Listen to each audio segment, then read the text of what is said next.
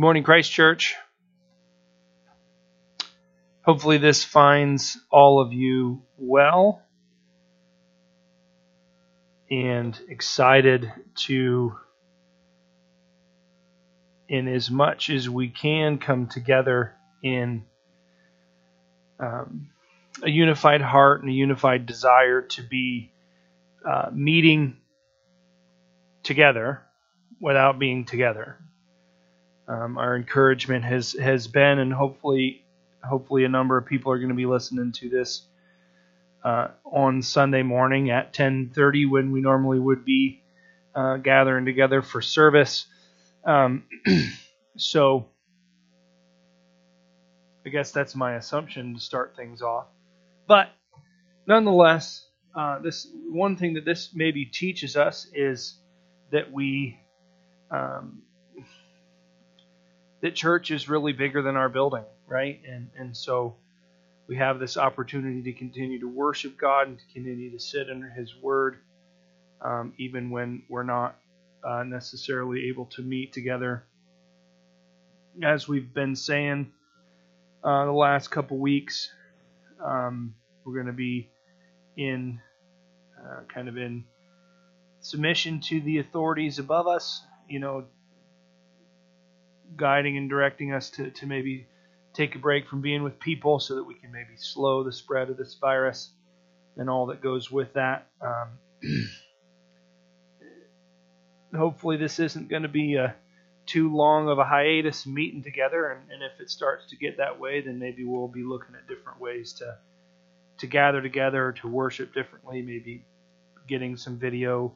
I don't know how much any of you maybe care about seeing my face as I preach at you, but um, Wes and I just talked a little bit about uh, trying to find the, the, the a, a, way to video and, and all this kind of stuff, and I kind of came to this conclusion that you know what, audio is just as good, and so that's where we are uh, with that, I guess. And so we're just gonna jump into this week um, I'm I'm recording this uh, actually on Friday, so if I ever say a weird time, then that's why. But um, the other thing before I, I guess I jump into things is we are, or maybe we are not. It's maybe not we, but, but I am kind of always in this tension of how much do we allow what's happening around us to dictate what we're what we're studying or what I'm preaching on. And and more often than not I, I say that I believe that the whole counsel of God um, is going to ultimately teach us everything that we need to know. And that's why we most or one of the largest reasons why we systematically go through a book of the Bible like we've been doing with John uh, is is for that reason, right? It's is is trusting that everybody's going through stuff, and yeah, there's definitely times when we have a common a common situation like we do right now, or or you know many people who were pastoring churches uh, in 2001 during during 9/11 and, and all that went on after that. You know, we'll say that there's def- there's definitely times when we have this common thing, and we need to and we need to um, to speak to people's hearts. Um, I, I uh, very much think this is different than 9/11. Obviously, it's very different than, than what was happening then. And and quite honestly, with the amount of conversation that has been going on, I think we better we more need to maybe have a break from the conversation. And so so that's kind of how I settled on that. Maybe in the next week we'll talk about a couple different things, or I'll post a a, video or a, or a little snippet of, of, my thoughts or some passages that I can encourage you in um, as as we go forward. But right now, um, I, I, would rather just turn to the Word and, and, be comforted by the gospel message, and so that's kind of what we're doing uh, today. Um, we basically have to abandon our plan for going through as you as you see now the redemption story. That's what our Easter series uh, has been called, And and while we're going to kind of fit into that still, we're going to kind of mix it up just a little bit. Uh, we're not just going to be in Leviticus today, which is what the plan would have been, but we're going to jump ahead again because I think here in the gospel message is what we need more than anything else right now. Uh, and so, I guess without any any more dilly dallying around, let's let's jump into it. Turn in your Bibles uh, to Leviticus chapter 16. Um, most of you are going to be watching this or listening to me uh, on our website, and you can you can be watching the, the video of, of the slides as well.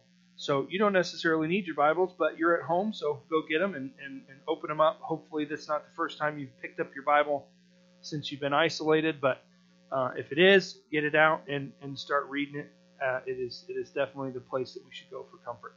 So Leviticus chapter 16 is where we're going to start, uh, and again we're going to we're kind of continuing down this path through the scriptures to see how God has shown Himself uh, to be a God of the God of grace and the God of redemption, right? As as the story has been unfolding for us. So, Leviticus chapter 16, starting in verse 1. We are going to read the whole chapter, uh, and I'll talk a little bit more about that afterward. Uh, before I before I read, let me pray. Heavenly Father, uh, thank you for this time. Um, thank you for your word. Uh, I pray that you would give us comfort, give us peace in this time of turmoil. We pray that you would be the God who heals and the God who prevents. Uh, but also, Lord, and, and I think maybe more importantly, remind us that you are the God who saves. Lord, in this time, we have an opportunity uh, to, to share the gospel um, with people who are afraid to lose their life, who are afraid to get sick, who are afraid of so many different things. And it's a great opportunity for us to step in, for us to speak truth, um, to speak this truth, the truth that we're going to be thinking about and talking about today, Lord. We thank you for Jesus. We thank you that he is the sacrifice that saves and redeems us. We pray this in his name. Amen. All right, Leviticus chapter 16, starting in verse 1. the Lord spoke to Moses after the death of the two sons of Aaron when they drew near before the Lord and died. And the Lord said to Moses, Tell Aaron your brother not to come at any time into the holy place inside the veil before the mercy seat that is on the ark, so that he may not die. For I will appear in the cloud over the mercy seat. But in this way Aaron shall come into the holy place with a bull from the herd for a sin offering and a ram for a burnt offering. He shall put on the holy linen coat, and shall, he shall he shall put on the holy linen coat, and shall have the linen undergarment on his body, and he shall tie the linen sash around his waist, and wear the linen turban. These are the holy garments. He shall bathe his body in water, and put them on. And he shall take from the congregation of the people of Israel two male goats for a sin offering, and one ram for a burnt offering. Aaron shall offer the bull as a sin offering for himself, and shall make atonement for himself and for his house. Then he shall take the two goats, and set them before the Lord at the entrance of the tent of meeting. And Aaron shall cast lots over the two goats, one lot for the Lord, and the other lot for Azazel and Aaron shall present the goat on which the lot fell for the Lord, and use it as a sin offering. But the goat on which the lot fell for Azazel shall be presented alive before the Lord to make atonement over it, that it may be sent away into the wilderness to Azazel. Aaron shall present the bull as a sin offering for himself, and shall make atonement for himself and for his house he shall kill the bull as a sin offering for himself. and he shall take care, or take a census full of coals, a censer full of coals of fire, from the altar before the Lord, and two handfuls of sweet incense beaten and beaten small, and he shall bring it inside the veil, and put the incense on the fire before the Lord, that the cloud of the incense may cover the mercy seat that is over the testimony, so that he does not die. And he shall take some of the blood of the bull and sprinkle it with his fingers on the front of the mercy seat on the east side, and in front of the seat, mercy seat he shall sprinkle some of the blood with his finger seven times. Then he shall kill the goat of the sin offering, that is for the people, and bring its blood inside the veil and do with its blood as he did with the blood of the bull. Sprinkle it over the mercy seat and in front of the mercy seat. Thus he shall make atonement for the holy place because of the uncleanness of the people of Israel and because of their transgressions, all of their sins. And so he shall do for and so he shall do for the tent of meeting which dwells with them in the midst of their uncleanness. No one may be in the tent of meeting from the time he enters to make atonement in the holy place until he comes out and has made atonement for himself and for his house and for all the assembly of Israel.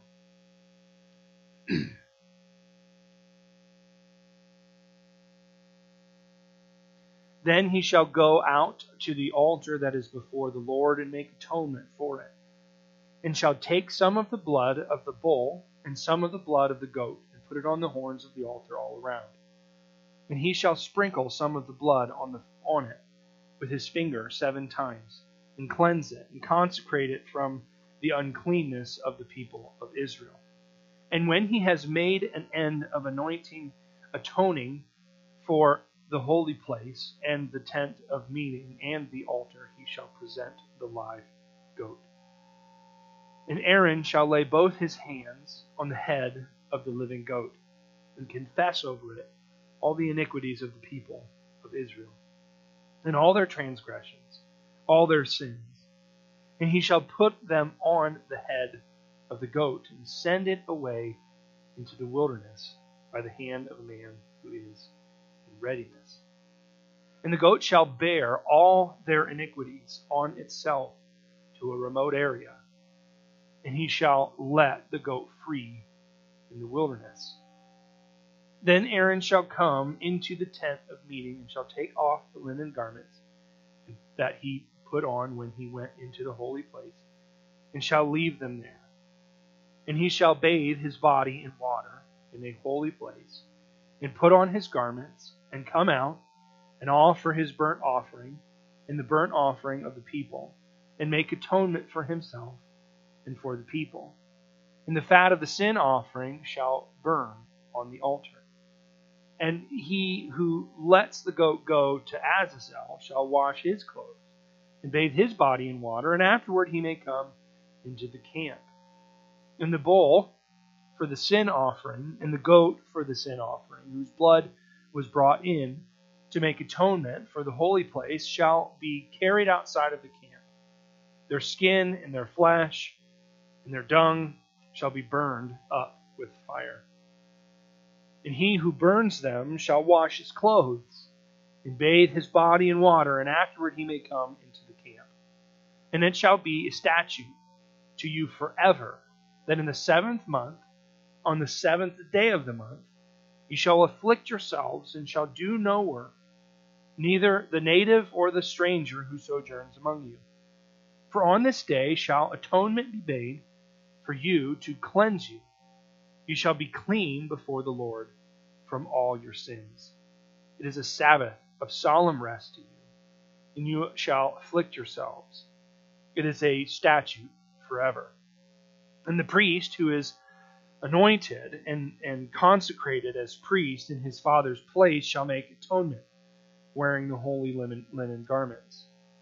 He shall make atonement for the holy sanctuary and he shall make atonement for the tent of meeting, and for the altar, and he shall make atonement for his for the priests, and for all the people of the, assemb- of the assembly.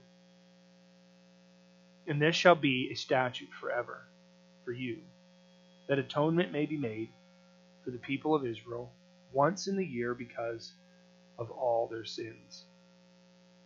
And Aaron did this, did as the Lord commanded Moses. So, like I mentioned earlier, what I want to do with this particular passage um, is kind of give us the starting point for what we'll get to in a minute when we get to our Hebrews passage. So much of our understanding of what Christ has done for us comes from the Old Testament and comes particular particularly from the book of Leviticus as we understand the sacrificial system and even more so understand the, the, the Day of Atonement and what happens on the Day of Atonement. And some of the reason why I wanted to take and read that really rather long passage for for something that I'm not going to necessarily break down as we uh, normally would do. I'll, I'll, do a little bit more of that in the book of Hebrews, uh, not much more, but a little bit more. Is that is that there's there's this kind of constant tension. This really the church has done uh, a poor job at encouraging believers to be reading the Old Testament and, and to be understanding the Old Testament because what happens in the Old Testament really does play a, a, humongous, a humongous part uh, of how we understand the New Testament, understand what Christ has done for us. And so, I know that there are I know that there are many people who have read this, but but the reality is is that uh, the, the, book of Leviticus is not all that exciting. Uh, it's it's one of those books. I know that I am the oddity. I'm the oddball in in the bunch uh, that finds the book of Leviticus and, and the rest of the of the of the first couple books of the Bible, where we find all of the law and all the all that that comes with that. Right. Um, I'm the weird one that that is is thinks that's fascinating and really wants to do the the deep dive into this, which man, I would really encourage all of us to do is to is to kind of dig into some of this in the Old Testament so that we can best understand what's going on in the New. Uh, the Day of Atonement, of, of all the things that we could look to in the Old Testament, the Day of Atonement is one of those uh, that's really very critical to how we understand the New Testament. And and in my opinion, it's it's one of the most encouraging pieces of the law that we find in, in the scriptures because it is such a beautiful picture, beautiful story, beautiful example of how of how God is the God of grace and redemption, uh, not the God of, of of wrath and anger like so many of us think God is. And so, what I would like to do is just really quickly, uh, sort of really quickly, go through uh, this passage and and talk about what's happening. Uh, what what trips most people up with the book of Leviticus in particular is that it's very very repetitive. It's repetitive in a number of ways. Number one, it it repeats phrases a lot. You know, thus says the Lord is said a very very many times in the book of Leviticus. And, and that kind of repetition doesn't usually bother us, and, and it doesn't usually trip us up. It's the repetition of a particular thing that, that is just being talked about more than one time, often, often many times through the book. And what we see in chapter 16 is this process of cleansing, and at least how I understand it, at least how I read it and, and have read it and studied it, is that the commands for Aaron, who is the high priest, to cleanse himself, to cleanse his house, to cleanse the holy the holy place, the assembly, the altar, all this stuff, all these things that Aaron is commanded to do, or the high priest is commanded to do, is repeated a couple times throughout for a couple reasons. I think there are two things that we really have to we really have to see or to learn or to understand out of this particular passage. The first is the seriousness of everything that's happening. It's the seriousness of everything that's happening. We have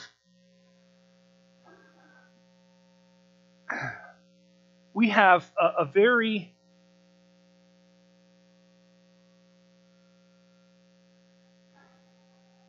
we do two we do two things wrong, right? We number one forget that God is our savior. We forget that God is our savior, um, and we get caught up in our sin, and we forget to let our sin go, which we'll talk about here again in a second. And, and probably more often in our culture, we forget the, the seriousness of sin. And one of the reasons why uh, two weeks ago we talked about the, the infection of sin, right? We go from Adam and Eve, uh, you know, make, sin separates us from God, to Cain and Abel, sin separates us from brother, to, to Lamech, who sin separates us from family, to, to everybody, every thought, every intention of the thought of man is only evil. Continue, right?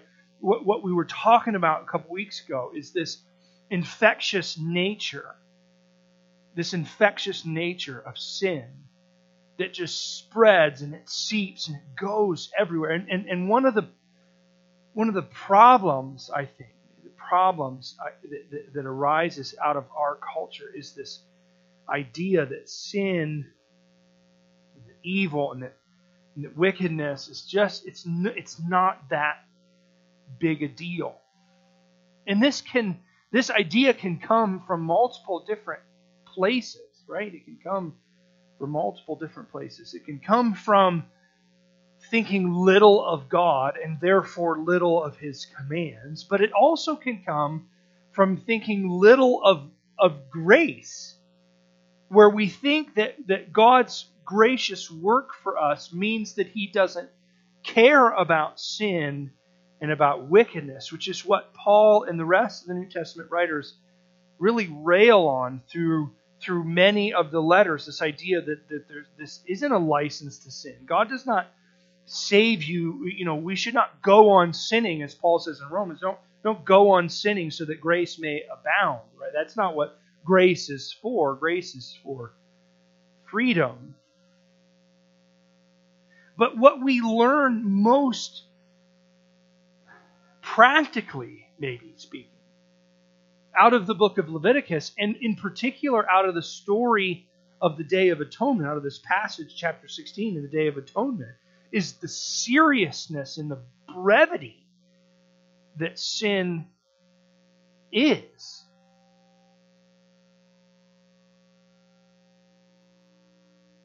I think one of the main reasons why the sacrificial system is complex and at times repetitive is because it's really easy for us to think that sin is no big deal and that what it has done doesn't really affect me. Outside of our understanding of God has called me to be holy, and I want to be holy, oh, sin uh, otherwise doesn't matter. It certainly does. Right? It's what we what we were talking about when we were talking about Adam and Eve and the fall of man in Genesis chapter three a couple weeks ago.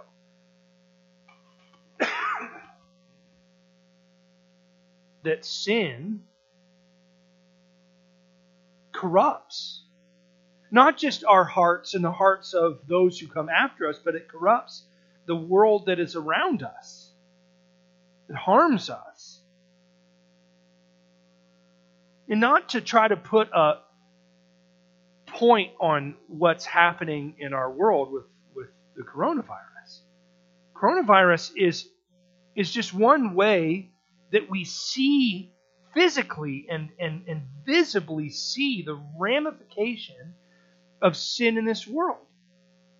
Sickness and, and death and fear and panic are all they're all byproducts of, of sin. They're byproducts of sin. And I think this is what we see most obviously in Leviticus 16. So let me quickly take you through all of the bits and pieces that's happening to try to show you my why I think this. The first thing that is is being told here. Now this is happening way at the beginning of the story, right? So this is this is the this is the people of Israel have come out of the land of Egypt. They've they've celebrated Passover. This is not part of the Passover. This is not part of the Passover celebration. Sometimes we, we get this mixed up. This is actually coming on a different day of the year. Today it's called Yom Kippur. Um, I think, hopefully, I'm right on that. But that's, that's always what I've assumed. But sorry if I'm wrong. Anyway, so this is a different this is a different situation. So what what's supposed to happen is what what God is establishing is the people of Israel are to, to gather together as a as a whole congregation, as a the whole assembly of the people of Israel. And when God makes this this command, or when He sets up this yearly pattern, the people of Israel are still living in the wilderness. They're wandering around. They've come out of Egypt. They've they've gone and they they, they have not entered into the land of, of Canaan to take possession of it to make it Israel. They haven't done that yet. And so they're wandering around in the in the land in the in the wilderness. And what essentially they're doing is they're following and living in tents. They're following the, the tabernacle. And so God will move them from one place to another through through the, the, the cloud of fire or the or the uh, the pillar of smoke, right? So he moves them from place to place, and what happens when God moves is the the Levitic the Levites, excuse me, they tear the temple down or the tabernacle down and they take it to the next place and they build it back up and the people do the same thing with their tents and they follow God wherever he leads. But pretty much that means that all of the Israelites, all of the descendants of, of Abraham, Isaac, and Jacob, all of them are living very close to the temple, to the tabernacle.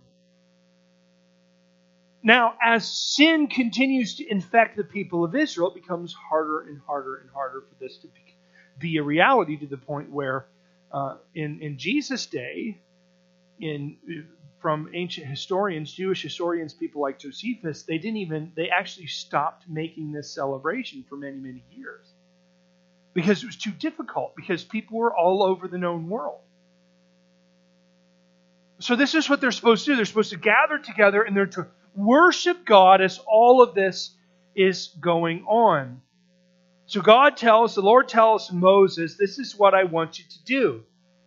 First of all, don't think yourself clean enough as a high priest, or tell the priestly the priestly line, those in the lineage of Aaron, that they, that they should not assume that because they're priests, they're perfect. Because they're not. They're sinners. And what had just taken place is that Aaron's two sons had presumed that they were good enough to just enter into God's presence whenever they wanted. And this is an establishment that God is holy and He's other and He's beyond us. This is something that we need to learn in the Old Testament so that we understand the magnitude of what it means for God to descend and live among us. Man with or God with us, Emmanuel, is not this run of the mill, everyday thing that's happening. It's the God of the universe who is so holy and so pure that even the presence of priests is not acceptable. He has come to dwell with man. And so God says to Moses, Look, make sure that this doesn't happen again. Make sure that this doesn't happen again. So on the Day of Atonement, here's the process. Here's what I want to happen. When Aaron, who is currently the high priest, or any high priest who comes after him, is, is, is about to perform the duties of the, the Day of Atonement, this is what you need to do. You need to get your special clothes, and they're, they're special linen garments. You need to make sure that your body is clean, physically clean. Wash yourself with water. And then you're going to go through this series of, of anointings or atonements, excuse me. An atonement simply means a, a payment being made or a covering being given. You're going to take this thing that is not, is not worthy and you're going to do something to it to make it worthy the Day of Atonement. This is, so this is kind of the theme of the whole day. And so they come out, and so Aaron's supposed to get on his special clothes, and he is supposed to take, he's supposed to first sacrifice for himself. We're told that he is supposed to take a bull and a ram. The bull is for the sin offering, the ram is for a burnt offering. And this reminds us that, that most of the sacrifices that happen on uh, through the book of Leviticus, through the through the law in the Old Testament, are not sin sacrifices. There are a great, very many different types of sacrifice that happen in the Old Testament law. We kind of think that that how it was set up is that I sin, I tell a little white lie, and I'm supposed to go sacrifice. You know, it was a small sin, so I'm going to just sacrifice a, a small animal. That's actually not true, not really that true. Yes, there are definitely times where you are, as an individual, going to and, and to make a sacrifice because of a sin. Things like when David lays with Bathsheba and then has her husband Uriah killed in battle. And God confronts David with Nathaniel, and, Nathaniel, and David repents of this, and he makes sacrifices. He offers he offers sin sacrifices. The Day of Atonement, Aaron or the high priest after him, any high priest who comes after him is supposed to make a sin offering for the sins that are his and his alone, or his and at, at, by association his family's, his household. So yes, there are definitely those sacrifices, but there's also there's also Thanksgiving sacrifices when you have a when you when you have a good crop or you have a child born or or something that you're thankful for. It's an act of worship to God that you bring this sacrifice to Him. Or or a sacrifice for the harvest. There's actually a whole a whole feast that happens because of a harvest. Every year they're supposed to sacrifice and do these things as thanksgivings or as or as uh, an offering of of praise and worship to God or or just a sweet smelling aroma to him. These are all acts of worship.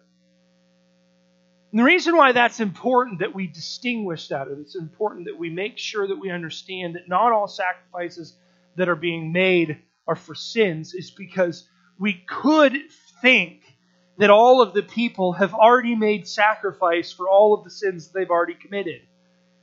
And what is this? Just a double sacrifice? Is God really that greedy for more lambs? No, that's that's not at all what happens. Yes, there's continual sacrifice sacrifices being made, and there's sacrifice being made for individual sins and individual families and, and all that kind of stuff. But by and large, most of the people are not making regular sacrifices for their particular sins.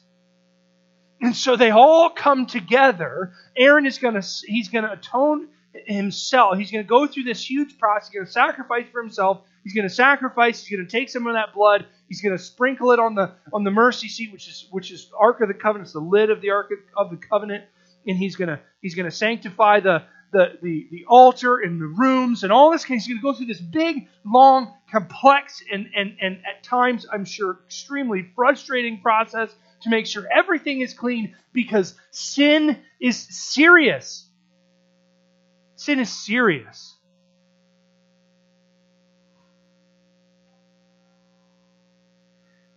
And I really do think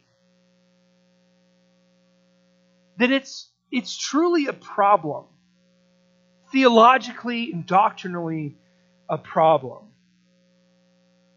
To minimize the seriousness of sin.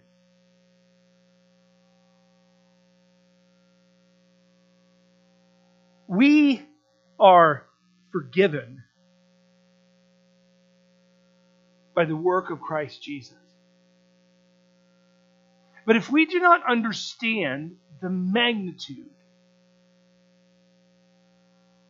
in the hurt that sin inflicts, we do not understand the magnitude in the beauty of the grace we've received. I really do think that it's just that simple. If I don't understand the, the debt, the, the, the, the size of the debt that I have, I don't understand the size of the forgiveness of that debt. If I think my mortgage is $10 and somebody comes and pays it off, I'm going to think very little of that payment. But if my mortgage is, you know, 10, $10 million, my, my mortgage is not $10 million. It feels like it's. I'm going to have a much different appreciation of that, of that sacrifice, of that gift, of that grace given to me, that payment being made for me. And I think that's what's being established in the Old Testament law this idea that, that sin is continual, sin is, con- is infectious, and sin is serious in the eyes of God. But what's most beautiful about this passage is that it shows us that even in the law, we see that God is grace.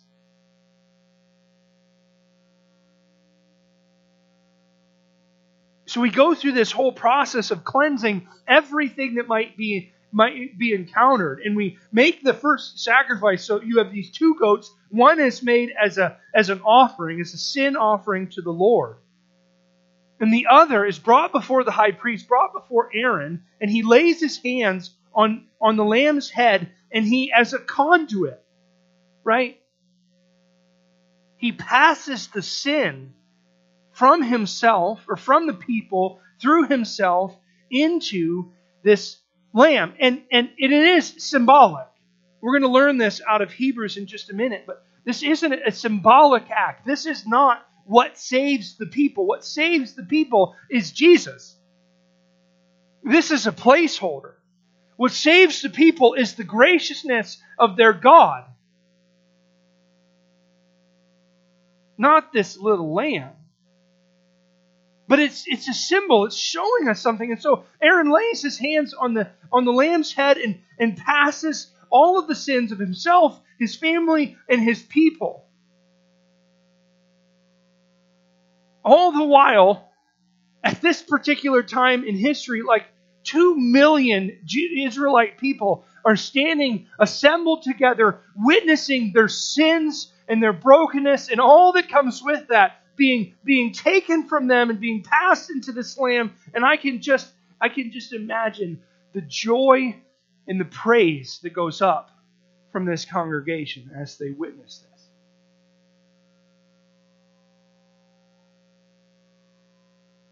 And then and he, he then he passes it on to this representative and this representative leads the lamb out of the community leads the lamb out of the community and leaves it. Brothers and sisters, loved ones of, of God, we do not see this taking action in our lives. We talk about how Christ has died for us. He's paid a debt.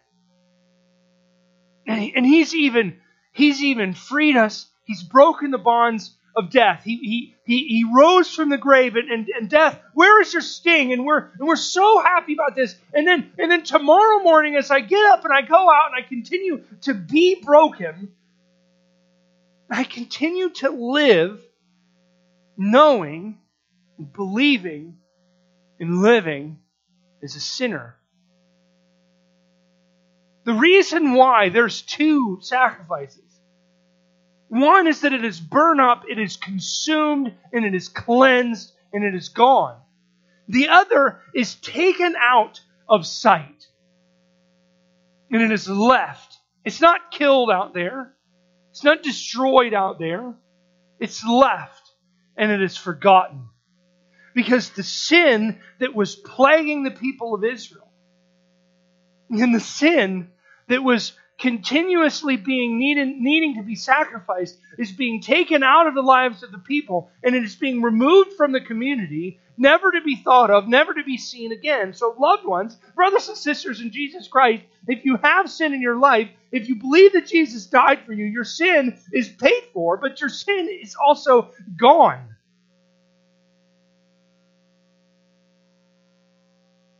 It's such a it's such a beautiful thing. Now, before I get caught up in so many other interesting little details. Let's move forward to the book of Hebrews. Let's move forward to the book of Hebrews, chapter 10. Again, if you have your Bibles, get those back out, open them back up. Hebrews chapter 10. We're going to look at verses 1 to 18.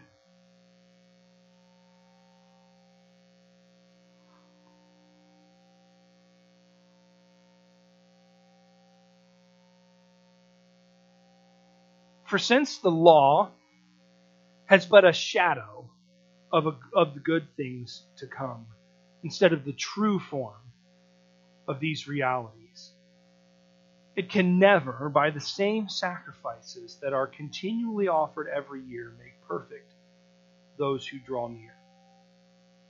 But before I go any further, we got to look at this for a second. So here's what here's what the author of Hebrews is saying in just this one verse. He says, For since the law is just a shadow.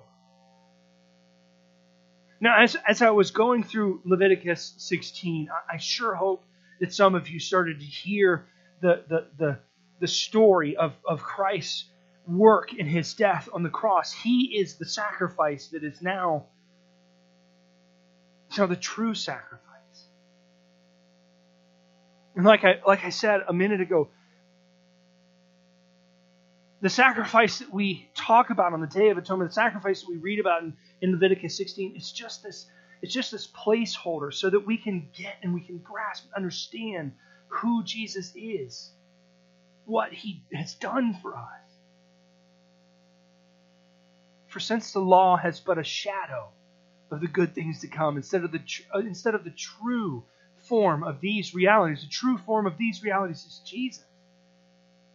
It can never can never, by the same sacrifice continually offered every year, make perfect those who draw near. It's not enough. It's not enough. Well, that, that might be that might be that might sadden us a little bit, but let's keep going. Otherwise, otherwise, would they not have ceased to be offered? So now let's think about this logically, our author says. Let's think about this logically. If this was if this was sufficient, why do we keep on sacrificing? Remember, they take the sin and they take it out of the community. It's gone, it's done, it's out. Forget it. And yet, next seventh month, tenth day of the month, we're going to do it all over again. So why? Why? Otherwise, would they not have ceased to be offered, since the worshippers, having once been cleansed, would no longer have any consciousness of sin? But in these sacrifices, there is a reminder of sin every year. The reason why this sacrificial system is here is to show us our sinfulness. For it is impossible for the blood of bulls and goats to take away sins. Consequently, and here's the good news, brothers and sisters, when Christ came into the world, he said, Sacrifices and offerings you have not desired, but a body have you prepared for me? In burnt offerings and sin offerings you have taken no pleasure. Then I said, Behold, I have come to do your will, O God. This is Christ speaking to God, as, as it is written of me in the scroll of the book. When he said above, You have neither desired nor taken pleasure in sacrifices and offerings and burnt offerings and sin offerings, these are offered according to the law. Then he added, Behold, I have come to do your will. He does away with the first in order to establish the second. Now, our author here, he's not contradicting what Jesus says when he says that he's not going to, he hasn't come to abolish the law, he's come to fulfill the law. And by, by fulfilling the law, he has eliminated the need for the first order sacrifices.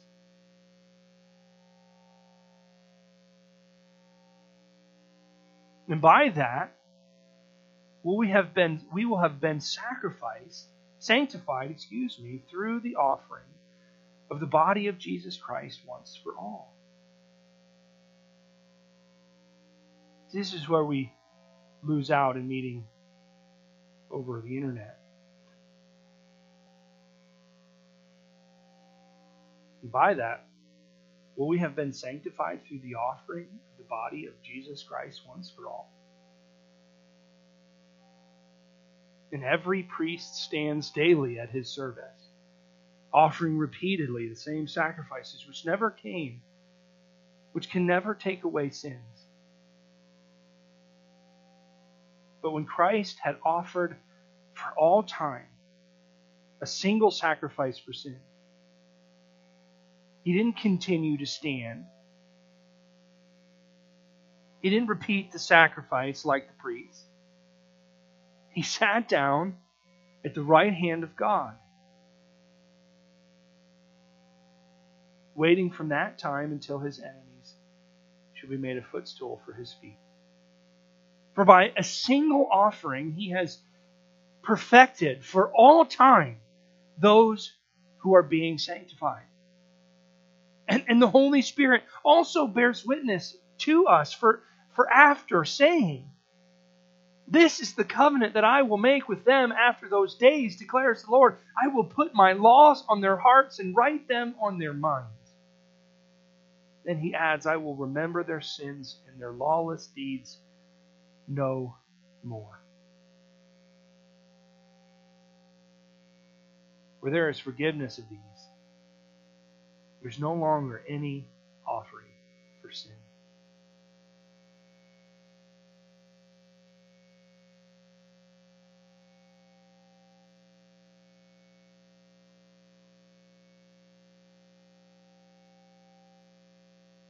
Jesus is our perfect high priest who is sufficient for the task. He doesn't need to go through the process that Aaron had to go through. We read that in other places in Hebrews. I think the reason why I love Hebrews so much, and, and will concur with what Max was saying last month during communions,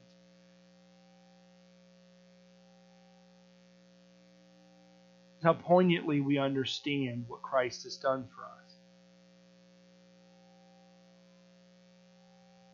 It's His work that has completed the payment. It's His work that has completed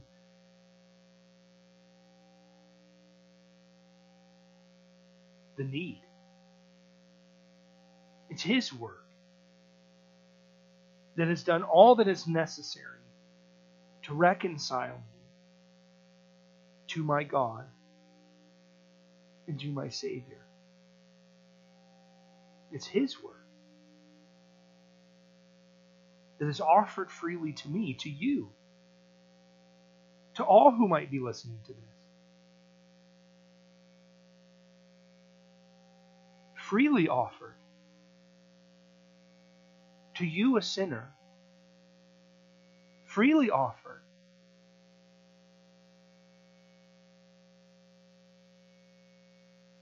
Forgiveness reconciliation, and freedom. For the sins that weigh me down no longer have a hold on me. They have been paid for by the blood of Christ, they have been taken by the Lamb of God out of the community never to be thought of again.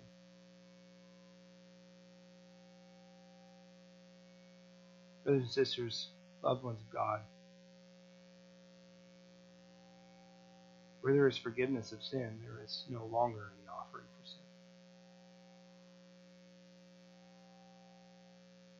Praise Him. Let's pray. Heavenly Father, we thank you. for Jesus. In the midst of storms of life, we thank you for this confidence, this trust, this hope that we have.